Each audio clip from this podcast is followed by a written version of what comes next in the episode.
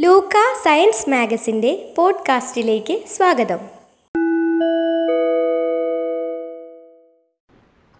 Radio ലൂക്കയുടെ അടുത്ത പോഡ്കാസ്റ്റിലേക്ക് എല്ലാവർക്കും സ്വാഗതം. ഇന്നത്തെ പോഡ്കാസ്റ്റിൽ നമ്മൾ ചർച്ച ചെയ്യുന്നത് കേരളത്തിന്റെ ആരോഗ്യവുമായി ബന്ധപ്പെട്ട വിഷയം തന്നെയാണ്. പ്രത്യേകിച്ച് ഊന്നൽ നൽകുന്നത് ജീവിതശൈലി രോഗങ്ങൾക്കാണ്. ഇതേക്കുറിച്ച് നമ്മളോട് സംസാരിക്കുന്നത് ഡോക്ടർ കെ ആർ തങ്കപ്പൻ. അദ്ദേഹം Sreejith Thirunal institute of medical science and ടെക്നോളജിയിലെ Achutha സെന്ററിന്റെ ഹെഡായിരുന്നു കേരളത്തിലെ ഏറ്റവും അറിയപ്പെടുന്ന ആരോഗ്യ വിദഗ്ധരിൽ ഒരാളാണ്. ഈ ലൂക്ക പോഡ്കാസ്റ്റിന്റെ ഭാഗമായിട്ടുള്ള ഒരു റെക്കോർഡിംഗ് ആയതുകൊണ്ട് ഡോക്ടർ തങ്കപ്പനെ കുറിച്ച് വളരെ രസകരമായ ഒരു കാര്യം കൂടി എനിക്ക് പറയാനുണ്ട്. ഒരു ഡോക്ടർ എന്നുള്ള നിലയ്ക്ക് പ്രവർത്തനം ആരംഭിക്കുന്ന ഒരു പത്ത് മുപ്പത് വർഷം മുൻപ് ഡോക്ടർ തങ്കപ്പൻ ശാസ്ത്ര സാഹിത്യ പരിഷത്തിന്റെ മുപ്പത്തേഴ് ദിവസം നീണ്ടു നിൽക്കുന്ന ശാസ്ത്ര കലാജാഥയിൽ രണ്ട് വർഷം മുഴുവൻ സമയ അംഗമായിരുന്നു. അപ്പോൾ പരിഷത്തുമായിട്ട് വളരെ ഗാഠമായ ബന്ധമുള്ള ഒരു വ്യക്തിയാണ് ഡോക്ടർ തങ്കപ്പൻ. അപ്പോൾ ജീവിതശൈലി രോഗങ്ങളെക്കുറിച്ചാണ് അദ്ദേഹം സംസാരിക്കാൻ പോകുന്നത്. ആ സംഭാഷണം തുടങ്ങുന്നതിന് മുൻപ് ഈ ഒരു ഓർമ്മകളിൽ കൂടെ ഒന്ന് കടന്നു പോയിട്ട് നമുക്ക് ടോപ്പിക്കിലേക്ക് വരാം എന്ന് തോന്നുന്നു. ഡോക്ടർ തങ്കപ്പൻ. ആ ഞാൻ ആയിരത്തി തൊള്ളായിരത്തി എൺപതിലും ആയിരത്തി തൊള്ളായിരത്തി എൺപത്തി ഒന്നിലും ശാസ്ത്ര കലാജാഥയിൽ അംഗമായിരുന്നു. അന്ന് ഈ രണ്ട് വർഷവും കേരളത്തിൽ മൊത്തമുള്ള ജാഥ ഒറ്റ ജാഥ ഉണ്ടായിരുന്നു ആ, ജാഥയിൽ ആദ്യമായിട്ട് ഡോക്ടർ എന്നുള്ള നിലയിലാണ് ഞാൻ ഇതിനകത്ത് പങ്ക് പങ്കുചേർന്നതെങ്കിലും. ഒരു കുറച്ച് ദിവസം കഴിഞ്ഞ് മിക്കവാറും ഒരു കലാകാരൻ എന്നുള്ള രീതിയിൽ തന്നെ ഞാൻ മുഴുവൻ സമയം പങ്കെടുക്കുകയുണ്ടായിരുന്നു ഒരുപാട് അനുഭവങ്ങൾ അതുമായിട്ട് ബന്ധപ്പെട്ടുണ്ട് പക്ഷെ എനിക്കൊന്നും ഇന്നത്തെ ചർച്ചാ വിഷയം പൊതുവെ ആരോഗ്യമായതുകൊണ്ട് എനിക്ക് തോന്നുന്നു അതിലൊന്ന് നൽകുന്നതായിരിക്കും നല്ലത്. എങ്കിലും പരിഷത്തിന്റെ പ്രവർത്തനം ഞാൻ പരിഷത്തിന്റെ വൈസ് പ്രസിഡന്റ് ആയിരുന്നു സംസ്ഥാന വൈസ് പ്രസിഡന്റ് ആയിരുന്നു ഇടുക്കി ജില്ലാ സെക്രട്ടറി ആയിരുന്നു കൊല്ലം ജില്ലാ പ്രസിഡന്റ് ആയിരുന്നു തിരുവനന്തപുരത്തെ ജില്ലാ പ്രസിഡന്റ് ആയിരുന്നു. അങ്ങനെ പല ജില്ലകളിലും പരിഷത്തുമായിട്ട് ബന്ധപ്പെട്ട് പ്രവർത്തിച്ചിട്ടുണ്ട്. പിന്നെ നമ്മുടെ ആരോഗ്യരംഗത്തെ ഏറ്റവും പ്രധാനപ്പെട്ട പരിഷത്തിന്റെ ഒരു ശാസ്ത്രീയ കോൺട്രിബ്യൂഷൻ എന്ന് പറയുന്നത് ആയിരത്തി തൊള്ളായിരത്തി തൊണ്ണൂറ്റി ഒന്നിൽ നമ്മൾ പ്രസിദ്ധീകരിച്ച health and development in rural Kerala എന്ന് പറയുന്ന പതിനായിരം വീടുകളിൽ സർവേ നടത്തിയിട്ടുള്ള ആ ഒരു പഠനമായിരുന്നു. അത് ലോകാരോഗ്യ സംഘടനയുടെ സഹായത്തോടെ പ്രസിദ്ധീകരിക്കാൻ അതിൽ പ്രധാനപ്പെട്ട ഒരു പങ്കുവഹിക്കാൻ എനിക്ക് കഴിഞ്ഞിട്ടുണ്ട്. ഇതൊക്കെയാണ് ഈ പരിഷത്തുമായിട്ടുള്ള ബന്ധം. പക്ഷേ ശ്രീചിത്രയെ ജോയിൻ ചെയ്തതിനു ശേഷം പരിഷത്തുമായിട്ടുള്ള ബന്ധം കുറച്ച് കുറഞ്ഞു. കാരണം അവിടെ അക്കാഡമിക് ആക്ടിവിറ്റീസ് വളരെ കൂടുതലായിരുന്നു. അതുകൊണ്ട് പരിഷത്തിന്റെ ദൈനംദിന പ്രവർത്തനങ്ങൾ ആരോഗ്യ സബ് കമ്മിറ്റി ഒഴിച്ച് മറ്റ് മേഖലകളിലൊന്നും കാര്യമായ പ്രവർത്തനം കഴിക്കാൻ നടത്താനായിട്ട് എനിക്ക് പിന്നീട് കഴിഞ്ഞിട്ടില്ല. ഇതാണ് പൊതുവെ പരിഷത്തുമായിട്ടുള്ള ബന്ധം എനിക്ക് പറയാനുള്ളത്. എന്തായാലും വളരെ സന്തോഷം ഡോക്ടർ തങ്കപ്പനെ ഒരുപാട് കാലത്തിന് ശേഷം പരിഷത്തിന്റെ ഒരു പ്ലാറ്റ്ഫോമിലേക്ക് കൊണ്ടുവരാൻ കഴിഞ്ഞതിൽ അപ്പോൾ എനിക്ക് തോന്നുന്നു ഈ ആത്മകഥാപരമായ ഒരു പോഡ്കാസ്റ്റ് നമുക്ക് പിന്നീട് ഒരിക്കൽ ചെയ്യാം എന്ന് പ്രതീക്ഷിക്കാം. ഇന്നത്തെ നമുക്ക് സബ്ജക്റ്റിലേക്ക് കിടക്കാം. ഇന്ന് ഇപ്പൊ കോവിഡിന്റെ ഒക്കെ പശ്ചാത്തലത്തിലാണ് ആദ്യത്തെ ചോദ്യം ഞാൻ തന്നെ ചോദിക്കാം. അത് കഴിഞ്ഞ് നമ്മുടെ കൂടെ മൂന്ന് പേരുണ്ട്. രാജേഷ് പരമേശ്വരൻ ഡോക്ടർ ഡാലി റിസ്വാൻ. ഇവർ മൂന്ന് പേരുണ്ട്. ആദ്യത്തെ ചോദ്യം ഞാൻ ചോദിക്കാം. അത് കഴിഞ്ഞിട്ട് സംഭാഷണത്തിനിടയ്ക്ക് വരുന്ന സംശയങ്ങൾ ആർക്ക് വേണമെങ്കിലും ഇടയ്ക്ക് കയറി ചോദിക്കാവുന്നതാണ്. ഡോക്ടർ തങ്കപ്പൻ നമ്മളിപ്പോൾ കോവിഡിന്റെ ഒരു വല്ലാത്തൊരു പശ്ചാത്തലത്തിലാണ് കേരള സമൂഹത്തിലെ ആരോഗ്യത്തെക്കുറിച്ച് സംസാരിക്കുന്നത്. കോവിഡ് ഒരു വലിയ പ്രശ്നമായിട്ട് നിൽക്കുമ്പോൾ തന്നെ കേരളത്തിന്റെ ആരോഗ്യരംഗത്തെക്കുറിച്ച് പറയുന്ന ഏറ്റവും പ്രധാനപ്പെട്ട പ്രശ്നം ജീവിതശൈലി രോഗങ്ങളാണ്. ജീവിതശൈലി രോഗങ്ങളുടെ ഒരു തലസ്ഥാനമായി തന്നെ കേരളം മാറി എന്നൊക്കെയാണ് പല പഠനങ്ങളും കാണിക്കുന്നത്. യഥാർത്ഥത്തിൽ എന്താണ് കേരളത്തിന്റെ ഇപ്പോഴത്തെ ആരോഗ്യത്തിന്റെ അവസ്ഥ എന്ന് പറഞ്ഞിട്ട് നമുക്ക് തുടങ്ങാൻ ഡോക്ടർ തങ്കപ്പൻ ജീവിതശൈലി രോഗങ്ങളുടെ ഒരു ഒരു തലസ്ഥാനം എന്നുള്ള നിലയിലാണ് ഇപ്പോൾ കേരളം അറിയപ്പെടുന്നത്. അതിൽ പ്രധാനപ്പെട്ട ഒരു കാരണം എന്ന് പറഞ്ഞാൽ ജീവിതശൈലി രോഗങ്ങൾ പ്രധാനമായിട്ടും നാലെണ്ണമാണ് പൊതുവെ നമ്മൾ പറയുന്നത്. അതിൽ ഒന്ന് പ്രമേഹം അല്ലെങ്കിൽ ഡയബറ്റിസ് രണ്ട് ഹൃദ്രോഗങ്ങൾ ഹാർട്ട് അറ്റാക്കും അതുമായിട്ട് ബന്ധപ്പെട്ടുള്ള രോഗങ്ങൾ മൂന്ന് ക്യാൻസർ പിന്നെ നാല് ശ്വാസകോശ രോഗം ഈ നാലെണ്ണത്തിനെയാണ് പ്രധാനമായിട്ടും നമ്മൾ ജീവിതശൈലി രോഗങ്ങൾ എന്ന് പറയുന്നത്. ഇത് ഏത് രോഗം എടുത്താലും ഉദാഹരണത്തിന് ഡയബറ്റീസ് എടുക്കുകയാണെങ്കിൽ ഡയബറ്റീസ് ഇന്ന് ഇന്ത്യയിൽ ഏറ്റവും കൂടുതലുള്ള ഡയബറ്റീസ് രോഗികളുള്ള ഒരു സംസ്ഥാനം കേരളമാണ്. അത് ഇരുപത് ശതമാനമാണ് ലേറ്റസ്റ്റ് അത് നമ്മുടെ അച്യുതമേനോൻ സെന്ററും കേരള ഗവൺമെന്റും കൂടെ ചേർന്ന ഒരു നടത്തിയ ഒരു പഠനം. കേരളത്തിലെ ഒരു റെപ്രസെന്റേറ്റീവ് സാമ്പിൾ എടുത്തിയ അല്ല നടത്തിയ പഠനമാണ്. അതാണ് ഇതുവരെയുള്ള ആധികാരികമായ പഠനം. അത് ബി എം ജെയിൽ പബ്ലിഷ് ചെയ്യുകയും ചെയ്തിട്ടുണ്ട്.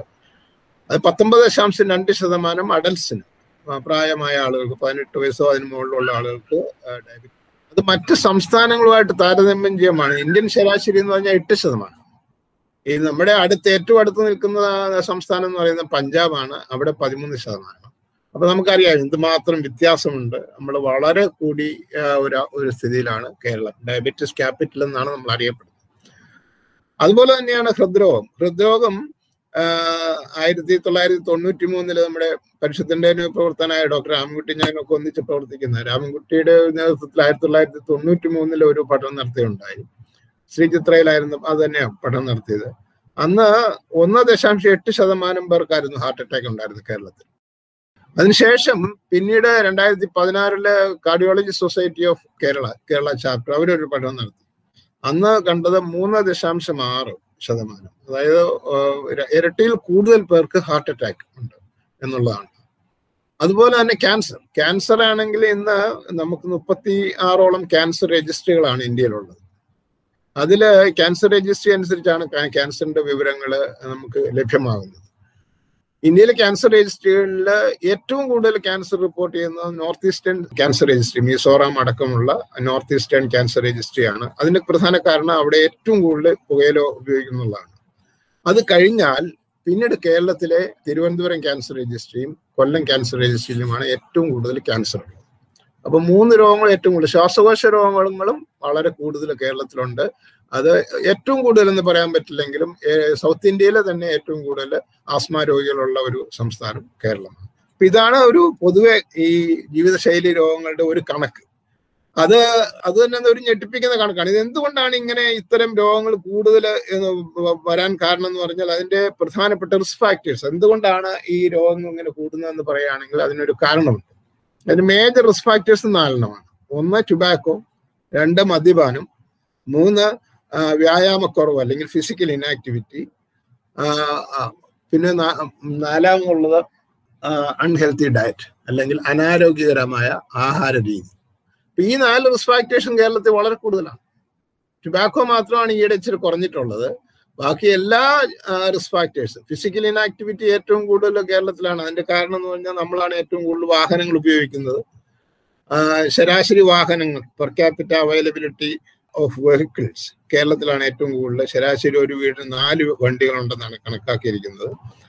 ഇന്ത്യൻ ശരാശരി ഏതാണ്ട് വൺ പോയിന്റ് ടു സംതിങ് ആണ്. അപ്പൊ അത്ര കൂടുതലുണ്ട്. അതുകൊണ്ട് തന്നെ ആക്ടിവിറ്റി നമുക്ക് ആക്ടിവിറ്റിക്കുള്ള പോസിബിലിറ്റി വളരെ കുറവാണ്.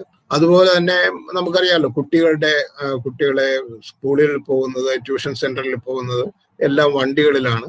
അതുകൊണ്ട് വാഹനങ്ങൾ മാത്രം പോകുന്നു. ഫിസിക്കൽ സ്കൂൾ കേന്ദ്രീകരിച്ചുള്ള ഫിസിക്കൽ ആക്ടിവിറ്റി വളരെ കുറഞ്ഞിരിക്കുന്നു. അൺഹെൽത്തി ഡയറ്റ് ഏറ്റവും കൂടുതൽ പാക്കേജ്ഡ് ഫുഡ് പാക്കേജ്ഡ് ഫുഡിലാണ് ഏറ്റവും കൂടുതൽ ഉപ്പും അതുപോലെ തന്നെ പഞ്ചസാരയും ഉള്ളത്. അതാണ് ഏറ്റവും അൺഹെൽത്തി ആയിട്ടുള്ളത്. അത് ഏറ്റവും കൂടുതൽ കഴിക്കുന്നത് കേരളമാണ്. എല്ലാ പാക്കേജ് സാധനങ്ങളും ഏറ്റവും കൂടുതൽ കഴിക്കുന്നത് കേരളമാണ്. അപ്പൊ ഇത് ഇത് പണ്ട് ആളുകൾ കഴിച്ചിരിക്കുന്നത് പോലെ അല്ല ഇപ്പൊ കൂടുതൽ മാർക്കറ്റിൽ ലഭ്യമായ ഭക്ഷണങ്ങൾ കഴിക്കുന്നു. അപ്പൊ ഇതൊക്കെയാണ് കേരളത്തിലെ ഇത്രയും ജീവിതശൈലി രോഗങ്ങൾ കൂടാൻ ഒരു കാരണം. പിന്നെ ആയുർദൈർഘ്യം. കേരളത്തിലെ ശരാശരി മലയാളി ശരാശരി ഇന്ത്യക്കാരെക്കാൾ എട്ട് വർഷമെങ്കിലും കൂടുതൽ ജീവിച്ചിരിക്കുന്നു. പിന്നെ കേരളത്തിലെ ഇന്നത്തെ ആയുർദൈർഘ്യം നോക്കുകയാണെങ്കിൽ സ്ത്രീകൾ ഏകദേശം എഴുപത്തി ഒമ്പത് വയസ്സ് വരെയും പുരുഷന്മാർ എഴുപത്തഞ്ച് വയസ്സ് വരെയും ശരാശരി ജീവിച്ചിരിക്കും അത് ശരാശരി ഇന്ത്യൻ ശരാശരിയേക്കാൾ ഏഴ് മുതൽ എട്ട് വർഷം വരെ കൂടുതലാണ്. അപ്പൊ അങ്ങനെ കൂടുതൽ പ്രായം ആകുമ്പോഴേക്കും ഇത്തരത്തിലുള്ള ജീവിതശൈലി രോഗങ്ങളും കൂടുതൽ വരും. അതാണ് ചുരുക്കത്തിൽ ഇതിനെ നമുക്ക് പറയാവുന്ന ഒരു കാര്യം ഇതാണ്. ജീവിതശൈലി രോഗങ്ങൾ വളരെ കൂടുതലാണ് റിസ്ക് ഫാക്ടേഴ്സും കൂടുതലാണ്. ഇത് ഈ ഈ ഒരു അറിവ് നമുക്ക് എനിക്ക് തോന്നുന്നു കഴിഞ്ഞ കുറെ കാലമായിട്ടുള്ളതാണല്ലോ രണ്ട് മൂന്ന് ദശകങ്ങളായിട്ട് ഇത്തരം ചർച്ചകൾ നടക്കുന്നുണ്ട്. അപ്പൊ ഇതിൽ ഇതിൽ നിന്ന് എങ്ങനെ മറികടക്കും എന്നുള്ളതിനെ കുറിച്ച് നമ്മൾ എവിടെയാണ് പരാജയപ്പെടുന്നത് എന്നുള്ളതും കൂടി ഒന്ന് ഡോക്ടർക്ക് പറയാൻ പറ്റുമോ? തീർച്ചയായിട്ടും പറയാൻ പറ്റും. നമ്മൾ ഇതിനെക്കുറിച്ച് ഒരുപാട് ഇതായിരുന്നു നമ്മുടെ ഗവേഷണം കഴിഞ്ഞ കുറെ വർഷങ്ങളായിട്ട് ഈ രംഗത്താണ് നമ്മൾ ഗവേഷണം ചെയ്തുകൊണ്ടിരിക്കുന്നത്. അപ്പൊ അതിൽ അല്ല ഇതിൽ ഓരോ വർഷം കഴിയും തോറും ഈ ഇത് റേറ്റ്സും കൂടുന്നു റിസ്ക്കും കൂടുന്നു എന്നുള്ളതാണ്. ഇതിൽ പരാജയപ്പെടുന്നതെന്ന് പറയുന്ന ഒരു കാരണം നമ്മുടെ ജീവിതശൈലി രോഗങ്ങൾ യാതൊരു പ്രാധാന്യവും നമ്മൾ കൊടുക്കുന്നില്ല. അതാണ് ഒരു ഒരു പ്രധാനപ്പെട്ട കാരണം. ഉദാഹരണം പറയുകയാണെങ്കിൽ ഇപ്പോ പ്രമേഹ രോഗം അല്ലെങ്കിൽ ഹൈപ്പർ ടെൻഷൻ ഞാൻ പറഞ്ഞല്ലോ ഇരുപത് ശതമാനം പേർക്ക് പ്രമേഹമുണ്ട്.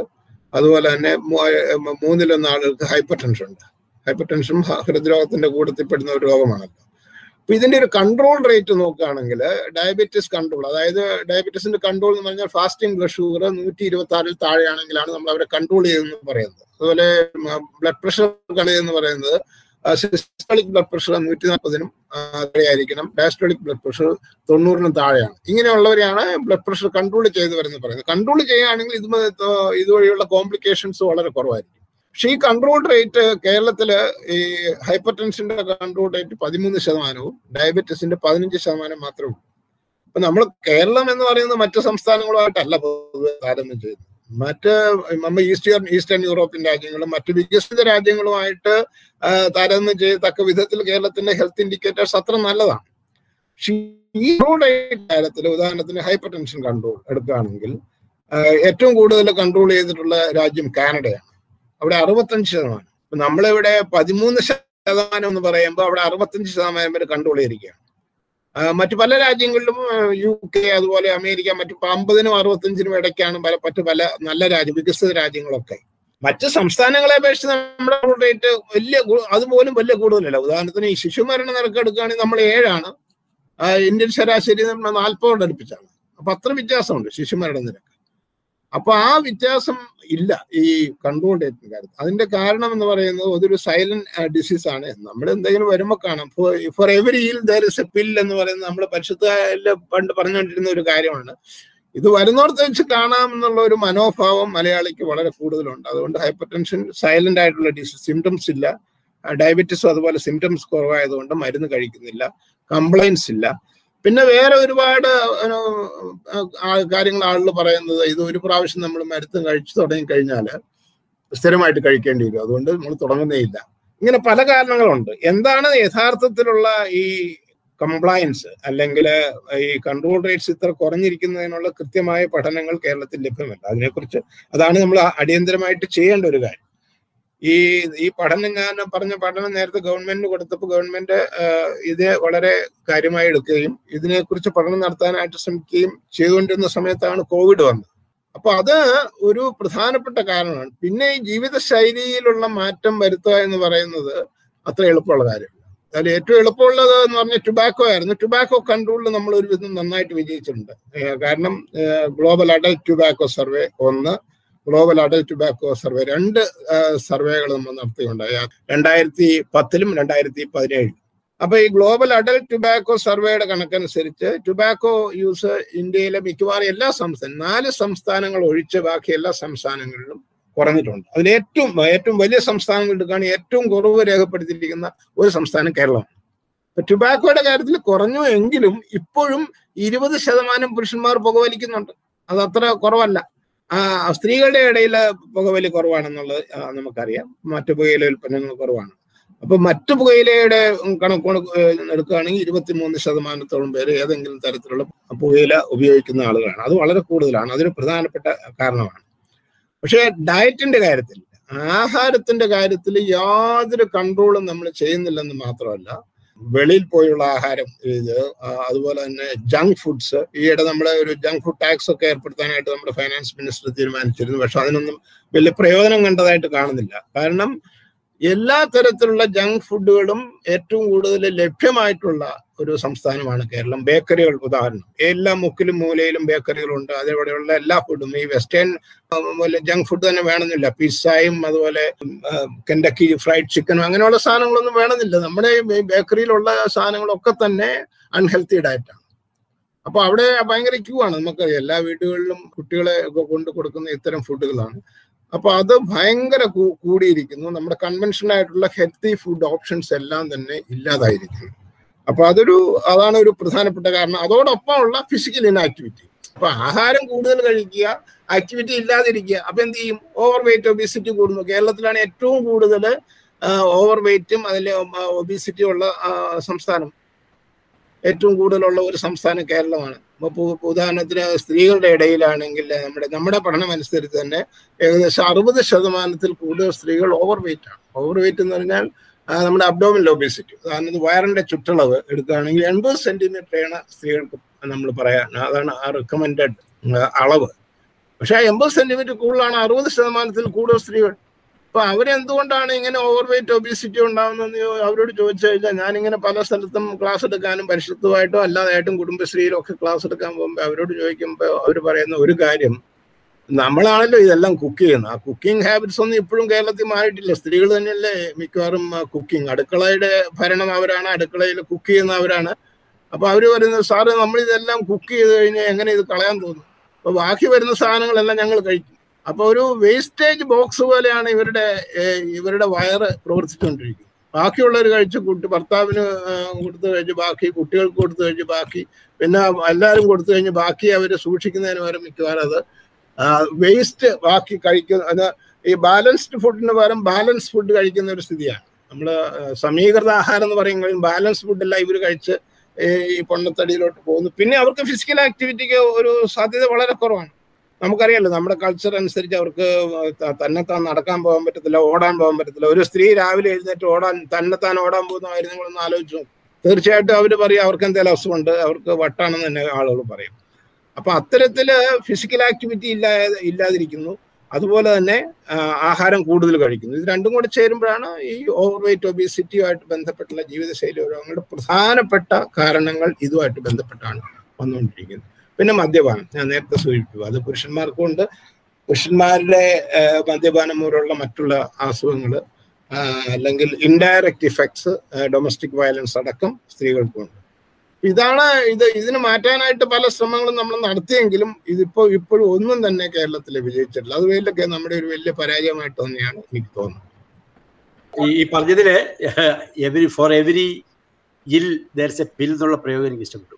അപ്പൊ ഡാലി ഡാലി ഒന്ന് ചോദിച്ചോളാമോ ഞാൻ ചോദിക്കുന്നത് നമ്മളിപ്പോ ലൈഫ് സ്റ്റൈൽ അസുഖങ്ങൾ എന്ന് പറയുമ്പോൾ നമ്മൾ പൊതുവേ വിചാരിക്കുന്നത് സുഖലോലുപതയിൽ നിന്നുണ്ടാവുന്ന ഒരു അസുഖം അല്ലെങ്കിൽ കൂടുതൽ ഭക്ഷണം കഴിക്കുക കൺട്രോൾ ഇല്ലാതെ കഴിക്കുക വ്യായാമം ചെയ്യാതിരിക്കുക ഇതൊക്കെയാണ് പൊതുവെ ആളുകളുടെ മനസ്സിൽ വരുന്നത്. പക്ഷെ നമ്മൾ നോക്കുമ്പോൾ നമ്മളുടെ എല്ലാ തട്ടിലുള്ള ആളുകൾക്കും മധ്യവർഗത്തിനും മാത്രമല്ല ഉപരിവർഗത്തിനല്ല താഴെ തട്ടിലുള്ളവർക്കും ഈ ലൈഫ് സ്റ്റൈൽ അസുഖങ്ങൾ ഉണ്ടാവുന്നുണ്ട്. കേരളത്തിൽ പ്രത്യേകിച്ചും ഫാക്ടറി ജോലിക്കാർക്കും നിത്യവേദനക്കാർക്കും ഈ ഇരുപത് ശതമാനം എന്ന് പറഞ്ഞത് ഇവരൊക്കെ ഉൾക്കൊള്ളുന്ന ഒരു ഇതാണ് അവർ അവരുടെ ഭക്ഷണക്രമത്തിന്റെ ആണോ അത് എന്തുകൊണ്ടാണ് കേരള എല്ലാ തട്ടിലുള്ള ഈ ലോവർ തട്ടിലുള്ള ആളുകളുടെ ലൈഫ് സ്റ്റൈൽ അസുഖങ്ങൾ. അത് ശരിക്കും പറഞ്ഞാൽ ഒരു വലിയ എമൗണ്ട് വലിയ ഒരു വിഭാഗം തന്നെ അത്തരത്തിൽ പ്രത്യേകിച്ചും ഡയബറ്റിക്സ് കഷ്ടപ്പെടുന്നുണ്ട്. അത് എന്തുകൊണ്ടാണ് അങ്ങനെ സംഭവിക്കുന്നത്? ഇതൊരു എല്ലാ സമൂഹത്തിലും സംഭവിച്ചിട്ടുള്ള ഒരു കാര്യം തന്നെയാണ്. ഉദാഹരണത്തിന് അത് ഈ പാവപ്പെട്ട ആളുകളിലോട്ടാണ് ഇത്തരം രോഗങ്ങൾ കൂടുതൽ വന്നുകൊണ്ടിരിക്കുന്നത് ഇപ്പോൾ. അതിന് കാരണം എന്ന് പറഞ്ഞാൽ താരതമ്യേന സ്റ്റേബിൾ ആയിട്ടുള്ള എക്കണോമിക്കലി സ്റ്റേബിൾ ആയിട്ടുള്ള ആളുകൾക്ക് അവർ അവർക്ക് നല്ല വിവരമുണ്ട് ഇതിനെക്കുറിച്ച്. അതോടൊപ്പം തന്നെ അവർ ആഹാര രീതി അവർക്ക് മാറ്റാൻ കഴിയും. ഉദാഹരണത്തിന് ഫ്രൂട്ട്സ് ആൻഡ് വെജിറ്റബിൾസ് ആണ് നമ്മൾ ഏറ്റവും കൂടുതൽ റെക്കമെൻഡ് ചെയ്യുന്ന ഒരു ആഹാരം. ആരോഗ്യകരമായ ആഹാര രീതി അളക്കുന്നതിനുള്ള ഒരു പ്രധാന കാര്യമായിട്ട് നമ്മൾ എടുക്കുന്നത് എത്ര പേര് ഫ്രൂട്ട്സ് ആൻഡ് വെജിറ്റബിൾസ് കൃത്യമായിട്ട് കഴിക്കുന്നുണ്ട്. അപ്പൊ ഫ്രൂട്ട്സ് ആൻഡ് വെജിറ്റബിൾസ് എന്ന് പറഞ്ഞാൽ ഒരു ദിവസം നാനൂറ് ഗ്രാം എങ്കിലും എങ്കിലും കഴിച്ചിരിക്കണം. ഒരാൾ ഒരു അഡൽട്ട് നാനൂറ് ഗ്രാം അല്ലെങ്കിൽ അഞ്ഞൂറ് ഗ്രാം ഇരുന്നൂറ് ഗ്രാം ഫ്രൂട്ട്സും മുന്നൂറ് ഗ്രാം വെജിറ്റബിൾസും കഴിച്ചിരിക്കണം എന്നാണ്. പക്ഷെ നമ്മുടെ സംസ്ഥാനത്തിൽ നമ്മൾ നേരത്തെ നടത്തിയ പഠനം നോക്കി കഴിയുമ്പോൾ എൺപത് ശതമാനം സ്ത്രീകളും അത് അതിനോടടുത്ത് തന്നെ പുരുഷന്മാരും ഈ ഫ്രൂട്ട്സ് ആൻഡ് വെജിറ്റബിൾസ് ആവശ്യത്തിന് കഴിക്കുന്നില്ല. അപ്പൊ അതിന് ഒരു കാര്യം എന്ന് പറയുന്നത് ഇത് ഒട്ടും കഴിക്കാതിരിക്കുന്ന ഏറ്റവും പാവപ്പെട്ടവരാണ്. കാരണം എന്താണ്? ഫ്രൂട്ട്സിന് വില കൂടുതലാണ് വെജിറ്റബിൾസിന് വില കൂടുതലാണ്. അപ്പൊ അവർ എന്ത് എന്ത് ആഹാരമാണ് കഴിക്കുന്നത് വെച്ചാൽ ഏറ്റവും വില കുറഞ്ഞ ആഹാരം. ഉദാഹരണത്തിന് ചോറ്. കേരളത്തിൽ ഏറ്റവും കൂടുതൽ ചീപ്പായിട്ട് കിട്ടുന്ന ആഹാരം നമ്മുടെ റേഷൻ കടകളിൽ പോലും കിട്ടുന്ന അതാണല്ലോ. അപ്പൊ ഏറ്റവും കൂടുതൽ ചീപ്പായിട്ട് കിട്ടുന്ന ആഹാരം എന്ന് പറഞ്ഞ ചോറാണ്. അതിനാണ് ഏറ്റവും കൂടുതൽ കാലറീസ് ഉള്ളത് എനർജി കൂടുതൽ ഉത്പാദിപ്പിക്കുന്ന ഉള്ള സാധനമാണ് കാർബോഹൈഡ്രേറ്റ് അതുകൊണ്ടാണ് നമ്മൾ ഈ ഫ്രൂട്ട്സ് ആൻഡ് വെജിറ്റബിൾസ് ഇത്രയും ഗ്രാം എങ്കിലും കഴിക്കണം എന്ന് പറഞ്ഞു കഴിഞ്ഞാൽ അത്രയും കുറച്ച് ആഹാരം ഉദാഹരണത്തിന് ചോറോ മറ്റുള്ള സാധനങ്ങൾ അന്നജം ബേസ്ഡ് ആയിട്ടുള്ള ആഹാരങ്ങൾ കുറച്ചേ കഴിക്കുള്ളൂ. അപ്പൊ അത് കഴിക്കുന്നില്ല ഫ്രൂട്ട്സ് ആൻഡ് വെജിറ്റബിൾസ് കഴിക്കുന്നില്ല പാവപ്പെട്ട ആളുകൾ അതാണ് ഒരു പ്രധാനപ്പെട്ട കാരണം. പിന്നെ അവർക്ക് ഇതിനെ കുറിച്ച് കൃത്യമായ അളവില്ല. വിശപ്പ് മാറ്റാൻ വേണ്ടി അവർ കിട്ടുന്ന എന്തും കഴിക്കുന്നു. പിന്നെ വെളിയിൽ പോയി കഴിക്കുന്ന സാധനങ്ങൾ ഉദാഹരണത്തിന് ഹോട്ടലിൽ പോവുകയാണെങ്കിൽ. ഹോട്ടലിൽ പോവുകയാണെങ്കിൽ നമ്മൾ ഈ ചോറും കറിയും കഴിക്കാൻ കറികൾ എത്രയാണ് തരുന്നത്? വളരെ കുറച്ചാണ് തരുന്നത്. അല്ലേ? ചോറ് വളരെ കൂടുതലും വളരെ കുറച്ച് കറികൾ തരിക. അപ്പൊ യഥാർത്ഥത്തിൽ നമ്മുടെ ഒരു ഇപ്പോഴത്തെ ഡയറ്റിന്റെ ഒരു അഡ്വൈസ് എന്ന് പറയുന്നത് ഹാഫ് പ്ലേറ്റ് ആണ്. ഹാഫ് പ്ലേറ്റ് ചോറ് അല്ലെങ്കിൽ ഹാഫ് പ്ലേറ്റ് കറികളായിരിക്കും. അതിന് പകരം ചോറും കറിയും എന്ന് പറയുന്നത് കറിയും ചോറുമായിട്ട് മാറ്റണം എന്നുള്ളതാണ് അതിന്റെ ഒരു ഒരു റെക്കമെൻഡേഷൻ തന്നെ. കൂടുതൽ കറികളും കൂടുതൽ കുറച്ച് ചോറും. പക്ഷെ അങ്ങനെയല്ല ഇപ്പം സംഭവിച്ചുകൊണ്ട് അതുകൊണ്ട് തന്നെയാണ് കൂടുതൽ എനർജി കഴിക്കുന്നത് കൊണ്ട് എന്ത് സംഭവിക്കും? നമുക്ക് ആവശ്യത്തിനുള്ള ന്യൂട്രീഷൻ നമുക്ക് കിട്ടില്ല. അതോടൊപ്പം തന്നെ നമ്മുടെ എനർജി കൂടുതലായതുകൊണ്ട് ആ എനർജി അൺവാണ്ടഡ് എനർജി എല്ലാം കൂടെ നമ്മുടെ ശരീരത്തിന്റെ പല ഭാഗത്തായിട്ട് ഡെപ്പോസിറ്റ് ചെയ്യും. അങ്ങനെ ഡെപ്പോസിറ്റ് ചെയ്യുന്നതുകൊണ്ടാണ് ഓവർ വെയിറ്റ് ഒബിസി പ്രത്യേകിച്ചും അബ്ഡോമിനൻ അതുകൊണ്ടാണ് ഈ വേസ്റ്റ് സർക്കംഫറൻസ് ഇത്ര കൂടുന്നത്. നമ്മുടെ ഈ കുടവയർ ഇത്ര കൂടുന്നതിനുള്ള കുടവയറാണ് ഡയബറ്റീസിന്റെ ഒരു പ്രധാനപ്പെട്ട കാരണമായിട്ട് പറയുന്നത്. അപ്പൊ ഇത്തരം കാര്യങ്ങൾ പാവപ്പെട്ട ആളുകൾക്കാണ് ഇത് അഫോർഡബിലിറ്റിയുടെ ഒരു പ്രശ്നം. അതുകൊണ്ടാണ് ഫ്രൂട്ട്സ് ആൻഡ് വെജിറ്റബിൾസ് സബ്സിഡൈസ് ചെയ്യണം. അതല്ലെങ്കിൽ അത്രയും സാധനങ്ങൾ പ്രൊമോട്ട് ചെയ്യും ഇപ്പൊ ഇപ്പൊ ഈ ഇപ്പൊ നമ്മുടെ ഈ ഫ്രൂട്ട്സ് ആൻഡ് വെജിറ്റബിൾസ് കൾട്ടിവേഷൻ കേരളത്തിൽ തന്നെ കൂട്ടാനായിട്ട് ശ്രമം നടത്തുന്നുണ്ട്. ഒരു പരിധിവരെ നമ്മൾ വിജയിച്ചുകൊണ്ടിരിക്കുകയാണ്. പക്ഷെ അത് ആ കൺസംഷൻ ഒന്നും ഇതുവരെ ആളുകളിലോട്ട് എത്തിയിട്ടില്ല. ഉദാഹരണത്തിന് രാവിലെ നമ്മൾ നേരത്തെയൊക്കെ പണ്ടൊക്കെ ദോശ കടല ദോശ സാമ്പാർ ഇത്തരം സാധനങ്ങൾ രാവിലെ കഴിച്ചുകൊണ്ടിരിക്കുന്നത് മിക്കവാറും വീടുകളിലോട്ട് വീടുകളിലൊക്കെ തന്നെ ഈ ഇതിന്റെ ഈ പാറ്റേൺ മാറിയിരിക്കുന്നു. അവർ രാവിലെ മുതൽ ചിക്കൻ മട്ടൺ ഇങ്ങനത്തെ സാധനങ്ങൾ ബ്രേക്ക്ഫാസ്റ്റ് ഐറ്റത്തിലോട്ട് കൊണ്ടുവന്നിരിക്കുന്നു. അപ്പൊ അതൊക്കെ തന്നെ ഫാറ്റ് ഹൈ ഫാറ്റി ഫുഡാണ് ഹൈ എനർജി ഫുഡാണ് ഇപ്പൊ കൺവെൻഷനൽ ആയിട്ടുള്ള ബ്രേക്ക്ഫാസ്റ്റ് പോലും മാറ്റി പുതിയ പുതിയ രീതിയിലോട്ട് വരുന്നു. ആ അപ്പൊ അതുപോലെ പാവപ്പെട്ട ആളുകളാണെങ്കിൽ അവർ പല ആളുകളും ഹോട്ടലിൽ നിന്ന് കഴിക്കേണ്ടി വരുന്നു. അല്ലെങ്കിൽ മറ്റു വെളിയിൽ ഫ്രീ ആയിട്ട് കിട്ടുന്ന ആഹാരം കഴിക്കേണ്ടി വരുന്നു. ഇപ്പൊ ഫ്രീ ആയിട്ട് കിട്ടുന്ന ആഹാരത്തിനെ കുറിച്ച് പറയുകയാണെങ്കിൽ കല്യാണം അതുപോലെ തന്നെ മറ്റ് സദ്യ ഇവിടെയൊക്കെ കിട്ടുന്ന ആഹാരങ്ങൾ ഒരുപാട് എനർജി റിച്ചാണ് അപ്പൊ ഇതെല്ലാം ആണ് ഈ പാവപ്പെട്ട ആളുകൾക്ക് ഇത്രയും കൂടാനുള്ള ഒരു കാരണം. അപ്പൊ ഒരു റിവേഴ്സൽ ഓഫ് ട്രെൻഡ് വന്നുകൊണ്ടിരിക്കുന്നുണ്ട്. പാവപ്പെട്ടവരിലോട്ട് കൂടുതൽ ജീവിതശൈലി രോഗങ്ങൾ വന്നുകൊണ്ടിരിക്കുന്നു എന്നുള്ളതാണ്. പണ്ട് അങ്ങനെ ആയിരുന്നില്ല. ഹൈപ്പർ ടെൻഷൻ ഡയബറ്റീസ് ഒക്കെ ഒരു റിച്ച് മാൻസ് ഡിസീസ് ഒരു ഒരു എന്താ ഒരു അതിനൊരു പ്രത്യേക ആയിട്ട് പറയുന്ന പോലെ ഉണ്ടായിരുന്നു. ഓ ഹൈപ്പർ ടെൻഷൻ ഡയബറ്റീസ് ഒക്കെ വലിയ പൈസ ഉള്ള ആളുകളുടെ രോഗമല്ലേ എന്നുള്ളത്. അത് ഒരു സ്റ്റാറ്റസ് സിമ്പിൾ പോലെ ഉണ്ടായിരുന്നു. അതായത് ടി ബിയോ അല്ലെങ്കിൽ വയറിളക്ക രോഗം ക്ഷയരോഗം എന്നൊക്കെ പറയുന്ന പാവപ്പെട്ടവരുടെ രോഗം ഇതൊക്കെ റിച്ച് ആളുകളുടെ രോഗം എന്ന് പക്ഷെ ഇത് ഇത് മാറി. ഇപ്പൊ ഇതും നേരത്തെ പറഞ്ഞ മാതിരി ഡയബറ്റീസും അതുപോലെ ഹൈപ്പർ ടെൻഷനും ഒക്കെ തന്നെ പാവപ്പെട്ട ഒരു രോഗ രോഗങ്ങളായിട്ടും അല്ല അവരോട് അവരിലും ഈക്വൽ ആയിട്ട് വരുന്ന തരത്തിലോട്ട് കാര്യങ്ങൾ മാറിയിരിക്കുന്നു. അതാണ് ഒരു പ്രധാനപ്പെട്ട ഒരു ചേഞ്ച് നമ്മുടെ സമൂഹത്തിൽ വന്നുകൊണ്ടിരിക്കുന്നത്.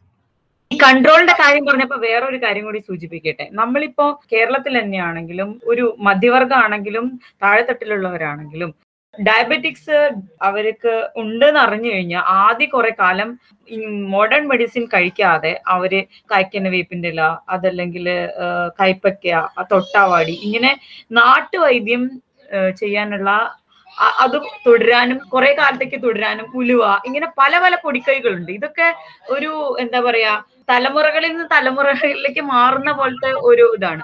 അത് ആളുകൾ പ്രത്യേകിച്ച് മധ്യവർഗക്കാരും താഴെത്തട്ടിലുള്ളവരും ഒരുപാട് കാലം ഫോളോ ചെയ്യുന്നുണ്ട് എന്നാണ് എനിക്ക് മനസ്സിലായിട്ടുള്ളത്. അത് വളരെ ശരിയാണെന്നാണ് എനിക്ക് തോന്നുന്നത്. കാരണം നമ്മൾ കൃത്യമായിട്ട് അതിനെ കുറിച്ച് ഡേറ്റ ഒന്നും നമ്മൾ കളക്ട് ചെയ്തിട്ടില്ല. എങ്കിൽ പോലും നമ്മുടെ ഒരു അസംഷൻ അതാണ്. കാരണം പല ആളുകളും ഈ ജീവിത ഇപ്പൊ മോഡേൺ മെഡിസിൻ ആണെങ്കിലും ഒന്ന് അലർ സൈഡ് എഫക്ട്സ് കൂടുതലാണെന്നൊരു തോന്നലുണ്ട് ആളുകൾക്ക്. അതുകൊണ്ട് തന്നെ നമുക്ക് ആയുർവേദ മറ്റ് മരുന്നുകൾ കഴിക്കാമെന്ന് വിചാരിച്ച് ഇത് ഡയബറ്റീസ് ഉള്ളവരും ഹൈപ്പർ ടെൻഷനും മറ്റ് ശാഖയിലോട്ട് മാറും.